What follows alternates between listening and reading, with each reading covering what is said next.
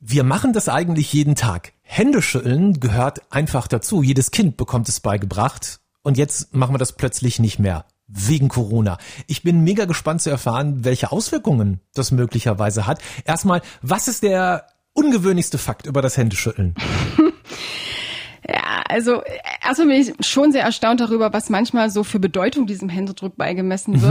Aber ich glaube, das Interessanteste und Witzigste ist tatsächlich, dass herausgefunden wurde, dass wenn wir Hände schütteln, besonders mit fremden Personen, dann unbewusst danach häufiger an unseren Händen schnüffeln. An den eigenen. ja.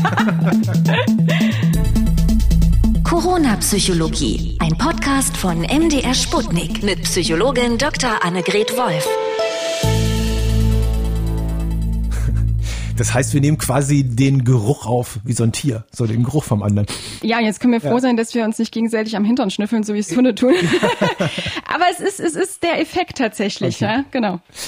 Gerade wenn man darüber nachdenkt, dann stellt man ja fest, wie oft man sich eigentlich die Hände schüttelt unter normalen mm. Begebenheiten. Gerade natürlich nicht. Es gibt so Hochrechnungen, die sagen, ungefähr 15.000 Mal im Leben macht man das aus psychologischer Sicht, welche Funktion hat das?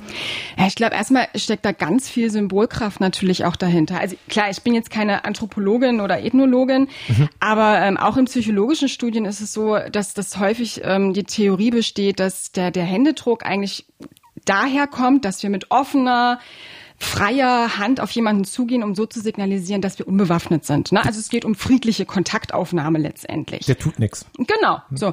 Also wir haben keine Waffe in der Hand, wir wollen kooperieren und das zeigt natürlich auch Respekt und Vertrauen und Höflichkeit letztendlich. Mhm. Und deswegen, glaube ich, nutzen wir eben auch den Handschlag viel für Begrüßung, Verabschiedung, aber zum Beispiel auch um Verträge zu besiegeln. Das ist also eine große Geste, der wir auch wirklich Stellenwert beimessen. Wir wissen jetzt aber mittlerweile aus der Forschung, dass das Händeschütteln nicht nur dazu da ist, um Bakterien und Viren zu übertragen, sondern tatsächlich auch um chemische Signale, Duftstoffe zu übertragen, die wir danach relativ unbewusst aufnehmen. Das ist dieses Schnüffeln. Genau. Es gibt nämlich eine echt interessante Studie aus dem Jahr 2015 von israelischen Neurobiologen. Die haben also ihre Probanden wirklich eben Hände schütteln lassen und haben sie dann mit versteckter Kamera beobachtet in einem Raum.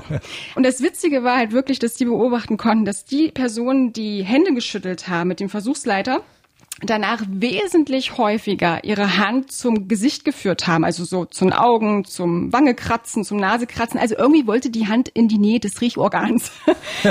Jetzt könnte man meinen, es hat vielleicht gejuckt oder keine Ahnung, die waren vielleicht nervös oder irgendwie solche Sachen, aber die haben auch den Luftstrom der Probanden in der Nase gemessen und die haben wirklich geschnüffelt, die haben wirklich gerochen. Deswegen nenne ich dieses Experiment auch liebevoll Schnüffelexperiment. Aber es zeigt halt einfach, dass wir wirklich dieses Händeschütteln vor allem mit fremden Personen eben nutzen, um diese Duftstoffe auszutauschen und somit letztendlich uns zwischenmenschlich abchecken, ob der andere uns sympathisch ist. Relativ unbewusst, aber nachdem man das jetzt weiß, kann man ja immer selber gucken, ob man das unbewusst danach macht ich merke gerade, also jetzt im Moment eigentlich nicht mehr so, aber am Anfang dieser ganzen Corona-Sache habe ich immer noch gezuckt, wenn ich jemanden getroffen habe, weil mhm. ich den per Handschlag begrüßen wollte. Man ist so gewöhnt daran, irgendwie die Hand zu geben. Warum fällt uns das so schwer, das abzulegen? Mhm. Ja, ich beobachte das auch immer noch sehr häufig auf der Straße und wir haben diese schöne Szene gesehen, da erinnere ich mich dran, von der Bundeskanzlerin Frau Merkel und dem Innenminister Horst Seehofer. Das ist ja auch durch die Medien gegangen, wie sie ihm die Hand geben wollte und er so, na, Corona. Glaube ich nicht. War ja nie. Da war erstmal ein riesiges Verdutz und Fragezeichen über ihrem Kopf. Aber klar, daran merkt man einfach, das ist eine Geste, eine zwischenmenschliche Kommunikationsgeste, die einfach internalisiert ist. Also wir sind damit auch aufgewachsen natürlich wenn ich überlege, in meiner Kindheit, da habe ich auf jeden Fall gelehrt bekommen, dass so ein Händedruck Respekt bedeutet, dass man das auch aus Höflichkeit macht. Und ich meine, Händedruck ist immer ein Riesenausflug auch in Knigge-Seminaren und in irgendwie Business-Coachings. Das ist etwas mit hoher Relevanz in unserer zwischenmenschlichen Kommunikation, vor allem auch in unserem kulturellen Bereich. Und es ist eben etwas, was wir mittlerweile automatisch machen. Deswegen fällt es uns auch gerade so schwer, das abzulegen. Es gibt ja auch Leute, die quetschen einem fast die Hand weg. Oh ja. Beim Händeschütteln. Andere sind total, ich sag, sag mal, labbrig, wenn man so die begrüßt. Also da merke ich schon ohne Schnüffeln, es gibt irgendwie einen Unterschied beim Händedruck ja, oder ja. im Gegenüber. Sagt mir das wirklich was über die Person aus, wie der mir die Hand gibt? Wie hm. fest und wie schnell und wie lange? Hm. Ich glaube, das muss man tatsächlich diese Frage aus zwei Perspektiven betrachten. Und was du gerade meinst, ist eigentlich, ob die Qualität des Händedrucks, so wie wir es jetzt in der Psychologie bezeichnen würden, ein valider Hinweisreiz für die Persönlichkeit ist. Na, also ob jemand, der so einen Schraubstockgriff hat, so richtig fest zudrückt, ob der auch wirklich dominant und souverän ist. So nehmen wir es ja immer wahr. Da gibt es eine sehr interessante Studie aus dem Jahr 2000 von Forschern der Universität Alabama. Die haben tatsächlich gezeigt, dass so ein fester Händedruck, trocken auch, mit Blickkontakt, dass der tatsächlich positiven Zusammenhang steht mit Extraversion. Also mit jemandem, der sozial gesellig ist, auch souverän, dominant, sehr aktiv und er negativ zusammenhängt mit Ängstlichkeit, mit Schüchternheit. Also tatsächlich schüchterne Personen wenden eher so einen sanften, mhm. sehr, ja, streichelnden Händedruck an, der auf uns natürlich auch ein bisschen unsicher wirkt. Also das heißt, man kann schon was über die Persönlichkeit ablesen, aber ich glaube, noch viel wichtiger ist die Frage, was wir wirklich wahrnehmen. Also was ich über denjenigen, der mir gerade die Hand gibt, denke. Gibt es da Situationen, wo das besonders wichtig ist? Besonders im Arbeitskontext ist es unglaublich wichtig. Hier gibt es eine schöne Studie aus dem Jahr 2008 von den Kollegen Greg Stewart, die mal den Einfluss des Händedrucks auf den ersten Eindruck in Bewerbungsgesprächen analysiert haben. Mhm. Und da haben die halt einfach so ein paar Einstellungsgespräche fingiert eben durchgespielt und haben zeigen können, dass wirklich die Leute, die den festen Händedruck am Anfang hatten, also nicht schraubstockartig, aber sehr angenehm. Nicht unangenehm. Genau, genau, also fest, souverän, dass die tatsächlich häufiger eingestellt worden wären und dass die auch grundlegend positiver beurteilt werden, vertrauenswürdiger, mit denen möchte man gern zusammenarbeiten, extravertierter, gewissenhafter. Also der Händedruck am Anfang formt wirklich den ersten Eindruck.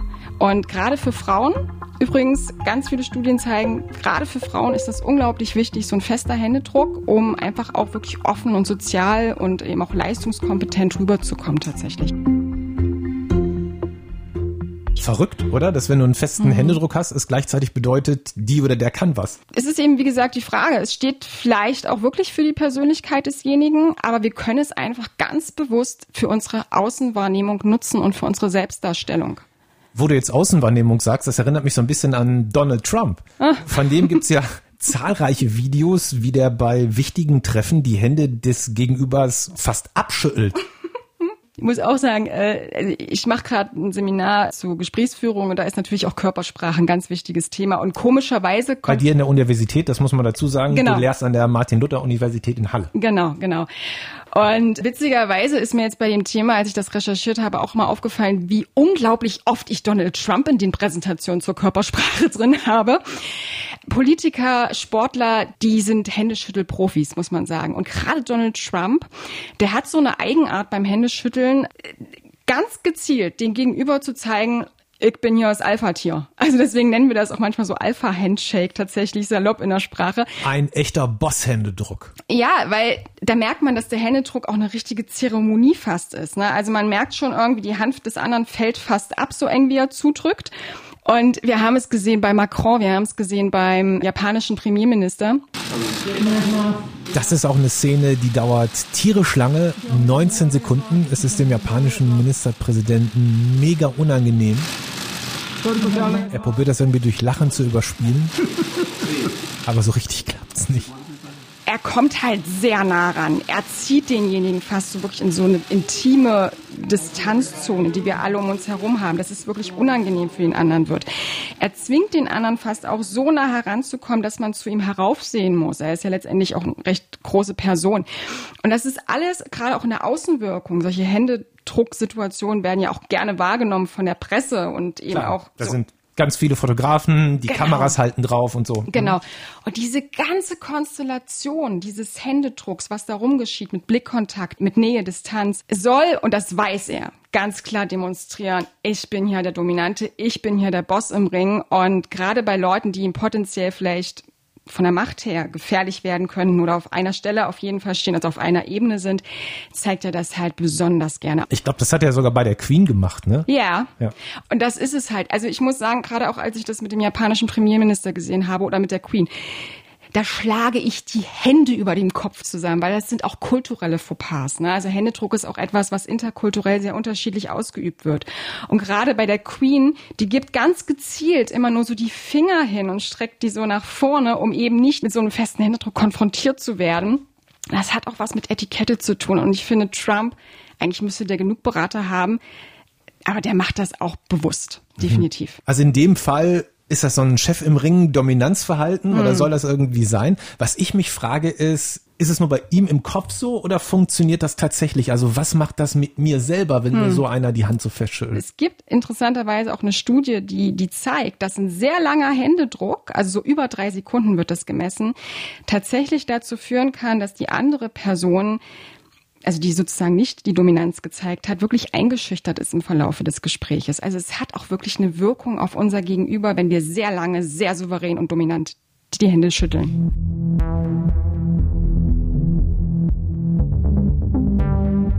Okay, ich habe jetzt einen wirklich sehr guten Überblick, warum es das Händeschütteln gibt, was das bedeutet und wie man das auch selber nutzen kann, möglicherweise auch. Das Händeschütteln ist offensichtlich zumindest in unserem Kulturkreis mega, mega wichtig.